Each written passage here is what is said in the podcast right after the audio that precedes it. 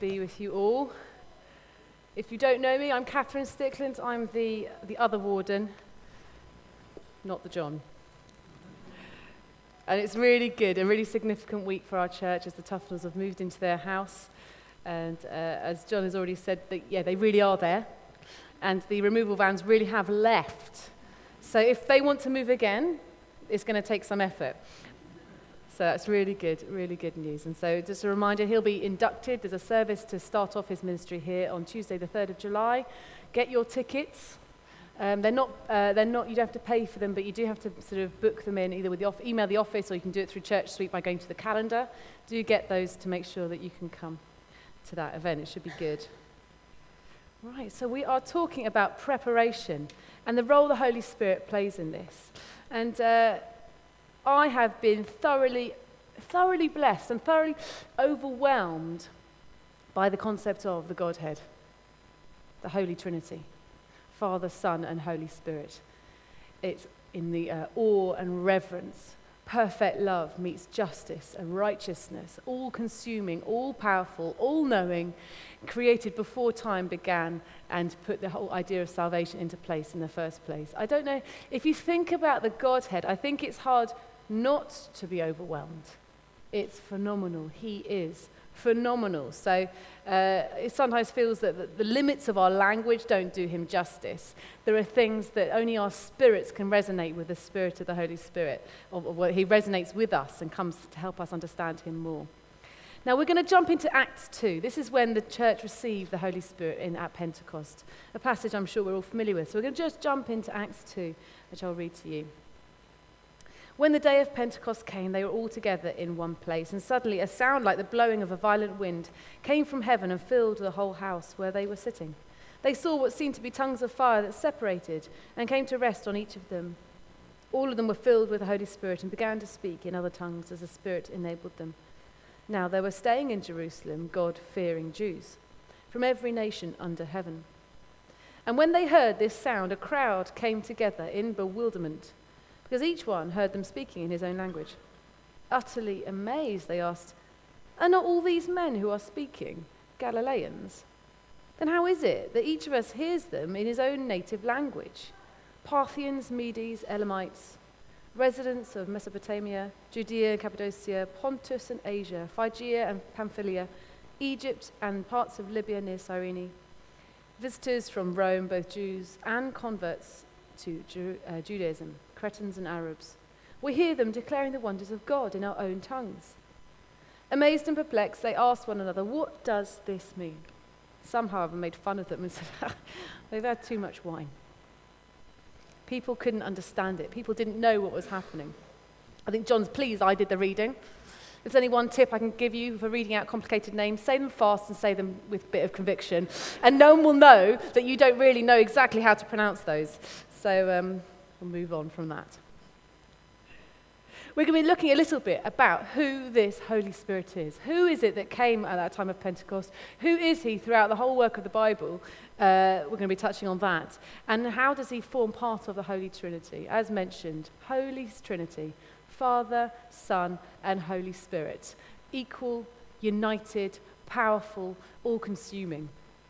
I've heard the, the example, which was a helpful one, although very limited, to help us understand the Trinity. It's like the concept of, the, uh, of water, H2O. H2O is made out of oxygen and two hydrogens, but it can be in different forms, in three main forms. It can be water, it can be ice, and it can be gas. There are many limits to this analogy, I know. I, I'm married to an engineer, and he would tell me all about different things at different temperatures the water can and can't do. Let's limit it down to the fact that it is the same God Father, Son, and Holy Spirit. And he comes in different forms, and, uh, but he is still the faithful and true King of kings and Lord of lords. In the beginning, uh, Holy Spirit was there. And in Genesis 1, it says, Now the earth was formless and empty, darkness was over the deep, and the Spirit of God was hovering over the water. Right at the very start of the Bible, the Holy Spirit was there. I wonder what that would have looked like I mean, I did wonder, it's dark, so maybe you couldn't actually see anything. Um, but what would it have experienced, what would that experience have been like? What would the Holy Spirit have manifested himself to be on that day phenomenal. Next time you're at the beach, next time you're looking at the sea, enjoying an ice cream, as you look on the water and as the shapes shift, as the sea moves and the tide rolls into the beach, ask yourself, Holy Spirit, what can you teach me from this ocean, from this sea that I might not have realized before? He is all powerful. Amazing. Holy Spirit is often manifest in power uh, through fire. There's a, a correspondence with God's presence and fire. It's almost that these natural elements of water, of fire, of wind, God only uses these, well, can use these natural elements to help explain what it is that the Holy Spirit is. Because as I said, said before, we don't have words enough to adequately describe the omnipotent and most powerful God that we love. In fire, he was present in the burning bush with Moses, where the bush was burning, but it wasn't consumed. God's voice spoke from it. And by day, the Israelites were led by a cloud and fire by night. Daniel's friends, do you remember, thrown in the fiery furnace where they were not consumed by the fire? They didn't even have the smell of smoke on their clothes. And uh, there was something like the Son of Man with them in that fiery furnace, whether that be the Holy Spirit or the manifestation of Jesus, it's unknown, or an angel. Elijah's sacrifice. Do you remember the Elijah's sacrifice? They were having a bit of a competition, a bit of a sort of like prophet off, uh, like a dance off, but more prophetic, between the prophets of Baal, Baal and Elijah with God. And it was a drought, and they said, No, our God is the real God, we, the Baal is, and they slashed themselves and prayed. Nothing happened. Then Elijah gets up and empties sort of container after container of water onto the sacrifice, and sure enough, it comes up a blaze of light because God is the one true God. God makes himself known through fire. Prophets also, uh, throughout the whole Old Testament, whose Bible, can I just ask, whose Bible, like you might not be able to see, I have a sort of a, a tide mark around Psalms and quite a lot of tide marks around uh, New Testament. I'd probably say that some of the minor prophets aren't my natural go-to. Um, some of you might really love, like Habakkuk is your absolute, like, love him, Obadiah, woo. Uh, but um, the minor prophets, big and small, are, my are my, not my natural go to. But actually, even in the Old Testament, men spoke from God as they were carried along by the Holy Spirit. Those prophets were carried along by the Holy Spirit. He worked there. That's in 1 Peter 1 21. And there are many, many, many, many more examples of how the Holy Spirit has worked through the history of the Bible right up into this time. Jesus was pretty serious about the counselor, the good counselor that he was going to leave with his church. I'll read these out because I've made them too small, I'm afraid. In John 14, Jesus uh, says, I will ask the Father, and he will give you another counselor to be with you forever, the Spirit of truth. You know him, for he lives with you and will be in you. And then he goes on, John 15, when the counselor comes, whom I will send to you from the Father, the Spirit of truth who goes out from the Father, he will testify about me. John 16, verse 7. I tell you the truth, it is good that I am going away. Unless I go away, the counselor will not come to you. But if I go, I will send him to you. I was like, that second one, I mentioned this in the first service, it really resonated with me. He will testify about me. See the end of that, uh, John 15. And that really reminds me of, like, you know, when you're at a wedding and the best man gets up and he's rubbing his hands because he knows he can dish the dirt on the groom. And Granny's sitting there going, Oh, goodness, what am I going to learn about my, my grandson? In the same way, the Holy Spirit, God, and uh, Father, they go way back. They've known each other, they're buddies. They go way back and totally in ultimate unity. And so the counselor, the Holy Spirit, can give testimony to what Jesus is about, can give testimony to what is in the Word. When you remember a verse, that is the Holy Spirit. When you can see how the Bible hangs together, or you think to yourself, that reminds me of that psalm, or you hear words uh, in, in, a, in a song that you know are from a psalm or from the Bible, that is the Holy Spirit who helps you recount, who helps you remember. Just one thing on that is that if the Holy Spirit is going to help us remember, we need to remember. Uh, we, need to, we need to know. we need to know our Bible and give, let the Holy Spirit speak in volumes through it so that He can then help us to remember it as we live lives for Him. Just a little aside. Read your Bibles, please. Please, please, read your Bibles. It's God's breath, it's God breathed. And then finally, just my, as my little aside, Jesus then talks to them just before he's taken up to heaven. And he says, Do not leave Jerusalem. but wait for the gift my Father promised, which you have heard me speak about. For John baptized with water, but in a few days you will be baptized with the Holy Spirit. He goes on and says, You will receive power when the Holy Spirit comes on you, and you will be my witnesses in Jerusalem, in all Judea and Samaria, and to the ends of the earth. Phenomenal. Absolutely phenomenal. This was a new day. A new day was dawning for that church. They, weren't known as church then, that's a word that came later. They were known as uh, Christ followers or uh, disciples of Jesus or Jesuits. Anyway. Salvation came that day. Not just that Jesus had died and made redemption, but he had made a way for the Holy Spirit, this holy presence that had always been needed to be uh, almost set aside. We had to be set aside to receive the presence of God. It now dwelt with and in people. A phenomenal change, the thing what salvation can achieve. Amazing. It didn't end there. Even now, the church is growing. Numbers are being added to the church nationally and internationally daily. There's areas of the persecuted church around the world who have people coming to faith daily despite the most horrific persecution. Jesus' church is alive. And it's by his Holy Spirit that empowers that. Jesus is Lord. And we can't say Jesus is Lord without having a deposit of the Holy Spirit. So if you're in any doubt, the Holy Spirit is yours if Jesus is your Lord. We have this and we can be confident. I would have loved to be there. Who would have loved to be there with that early church? To hear that thing that sounded like. I always find it interesting when the Bible has to use the word like because it's almost like we, we, we, can't, we can't connect it to anything else we know. It was like the sound of a rushing wind from heaven. And something like flames came down as separate elements and rested on people. And a sound like this and a sound like that. It's loads in Revelation they do that as well. It sound strange creatures that were like this and like that. I would have adored to be there, to see what that would have been like, to see maybe the fright on those early believers. Amazing, amazing time and speaking in tongues and languages that they did not know of themselves, gifted by the Holy Spirit. I hope you're peckish. I hope you would like to see more of what God can do in and through his church. And, and Pentecost was unique, but it wasn't the end of it. It wasn't a jack in the box moment of God lifting the lid of the Holy Spirit and then slamming it down.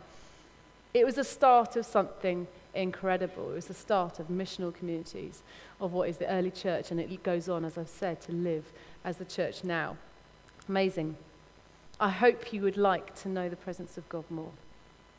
I hope you have that desire in you just to know Him closer, to know Him more dearly, so that when you go to work, when you're at home loading the dishwasher, you know the presence of God and you know His deep love for you. That is from the Holy Spirit. Taste and see, the psalmist writes, that the Lord is good. There's something we have to do. We have to taste, we have to experience, we have to see that the Lord is faithful in all he comes to promise. What do we expect from a Sunday morning? What do we expect? One song, a few notices, another song, kids go out, another song, sermon, a few more songs, cup of coffee, head home. Nap on the sofa after lunch, maybe a walk, home to bed, we can get into a set pattern, can't we? Even in church life, of what we expect and not giving the Holy Spirit room. And I, I, admit I'm guilty of that as well, of having a set pattern of where we expect God to move, how we expect Him to do. And we can put Him in nice, tidy, clean boxes. Sit there, Holy Spirit. I'll just let you be in the front room of my life, in nice, clean, tidy. Don't make a mess. Don't make a mess. Don't embarrass me. Certainly don't come out when I'm at work. What will my colleagues think? Just sit there, don't do too much. I like your presence, I like you being here, but pipe down. Don't make a mess. Do we feel like that? We can get tangled up, can't we, with attitudes at church about what the Holy Spirit is and what the Holy Spirit isn't. He is a manifest presence of God, Holy One. And I hope you have a desire to know Him more. My journey of Holy Spirit has been a quite an interesting one. When I came to faith at the age of 15, 16, our youth group went to, uh, we, I grew up in Watford, so we're really close to Soul Survivor, the church. And so we would go sort of once a month with our youth group, and so we'd experience Holy Spirit ministry at worship times and things like that. And I used to go to the summer uh, Soul Survivor conferences, as well as being in a very formal church, actually. The church was quite formal and did very full robes, so it's quite a mix.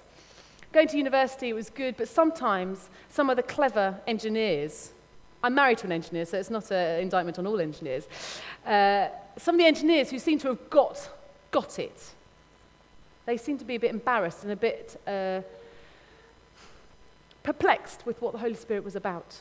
And it felt like my experience had to be put in a box, and it was a bit embarrassing.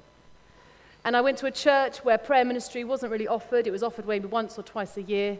And when it was, when people would come down for prayer ministry, everyone else would go, Ooh, what's wrong with Debbie? She and James not getting on? And people would literally judge and question and wonder what it was that poor Debbie had come to receive from God. Like it's none of their business, like butt out. But, um, but there was a, such, a, a, a, such a shadow called, so cast over the work of the Holy Spirit. It's okay to be vulnerable with the Holy Spirit. It's okay that you don't have to be vulnerable here. There's no uh, pretense that Holy Spirit is only here. That is not the case.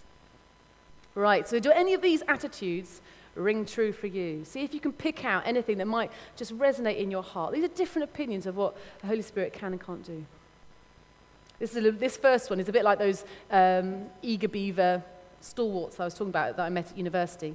This experiential, touchy feely Christianity plays no part in my faith. I, don't, I do not appreciate the intrusion, and I don't appreciate the, the suggestion of change. The Holy Spirit moves in power at New Wine when I'm camping. Not here. I get my yearly top up. It must be something to do with canvas and fields and camping that means the Holy Spirit just has less barriers. Less...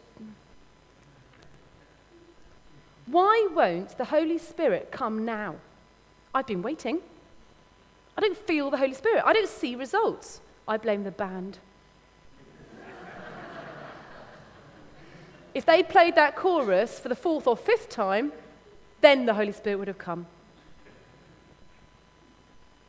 I leave church on a Sunday and I can feel the Holy Spirit just leaking out of me. By the time I get home, it's all just a distant memory, and I wonder how I'm going to get through my week. I'm scared. What might He do?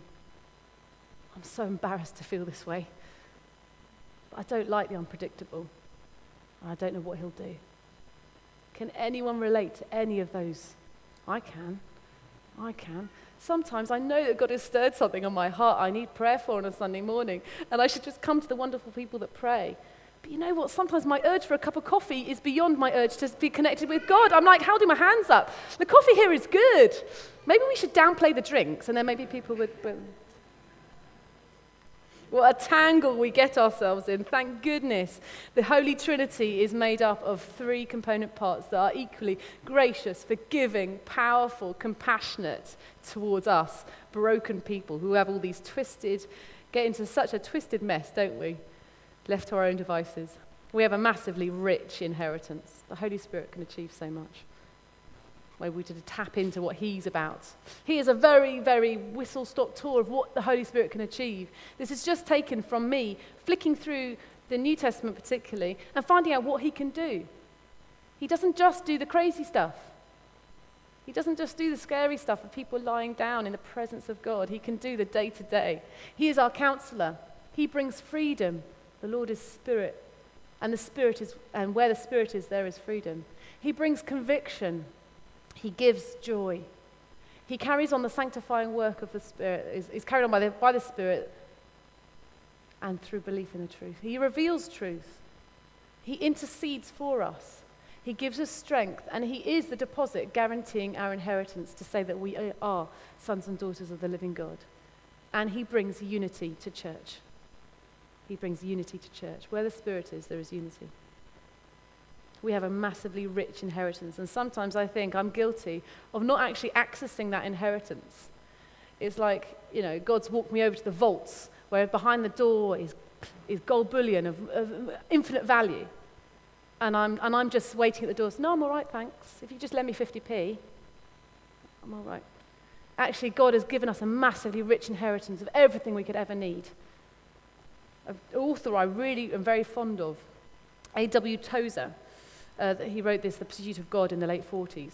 And he's an incredible author uh, to engage with about your desire to follow God. And he writes this about what God can do and what God can achieve, and actually, as individuals, how we can be satisfied.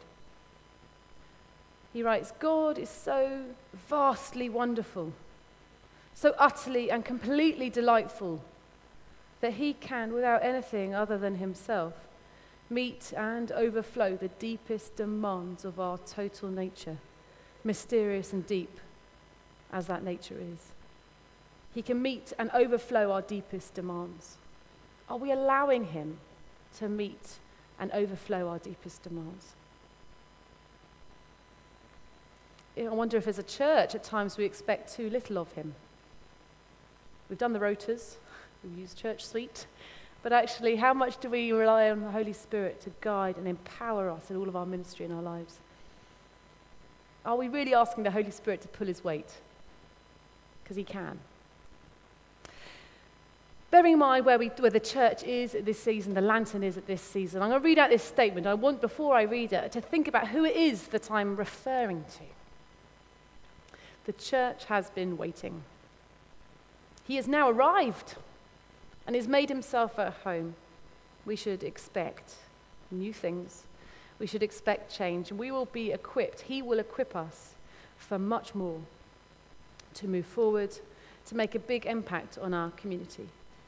The old pain and grief have gone and have been turned into gladness. What was once a sad day when we had to say goodbye has been replaced with anticipation at church, a new season, new momentum, a new way.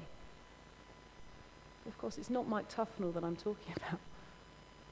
It's the Holy Spirit and what we're able to achieve through His power working through us and in us.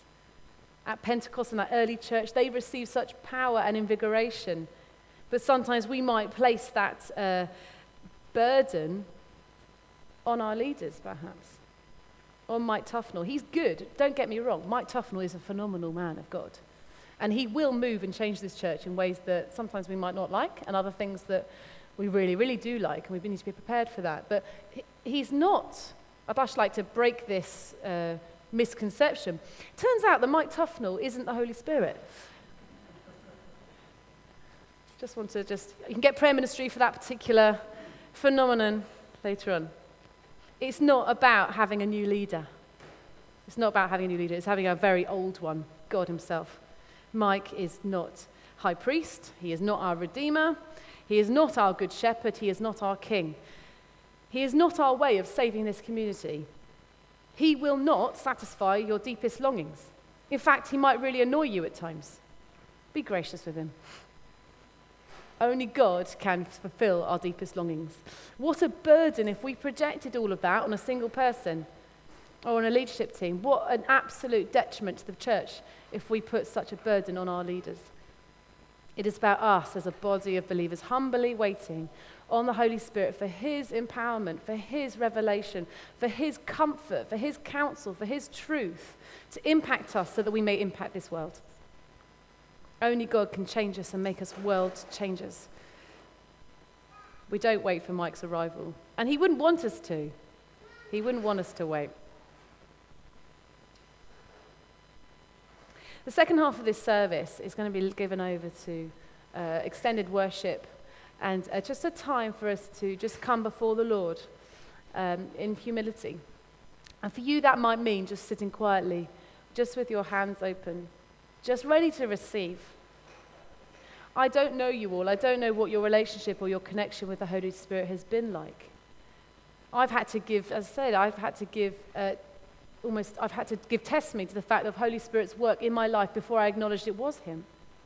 I've had to re look over my journey with God and give name to what Holy Spirit has done. And I hope for you all that you've had an experience of the Holy Spirit, that you've received Him before. But if that's not true for you, that is an absolute gift handed to you that today you can see, receive Jesus as Lord. And everyone who says Jesus is Lord has got the Holy Spirit. And it might be that just you're really dry and you're not sure how much more you can do on your own. And you're not supposed to do it on your own. And so this morning is going to be used for receiving afresh an outpouring of the Spirit. You may have felt a stirring of longing. You'd like to experience His presence. Let's not quench the Holy Spirit. Let's keep in step with the Holy Spirit. I invite um, Phil and Nicola up to the band to play. And we'll use this first song just as a time of just of repentance and rest with the Lord. That if some of those things that I read out were those those bad attitudes, some of those might have rung true. That true, you might have just you just you know in your heart, actually, God, I've I've assumed the wrong thing about you, and I want to put that right. So use this song. You might want to sit with your hands out as an act of submission to say, Not my will, but yours be done, Lord. I lay down my control.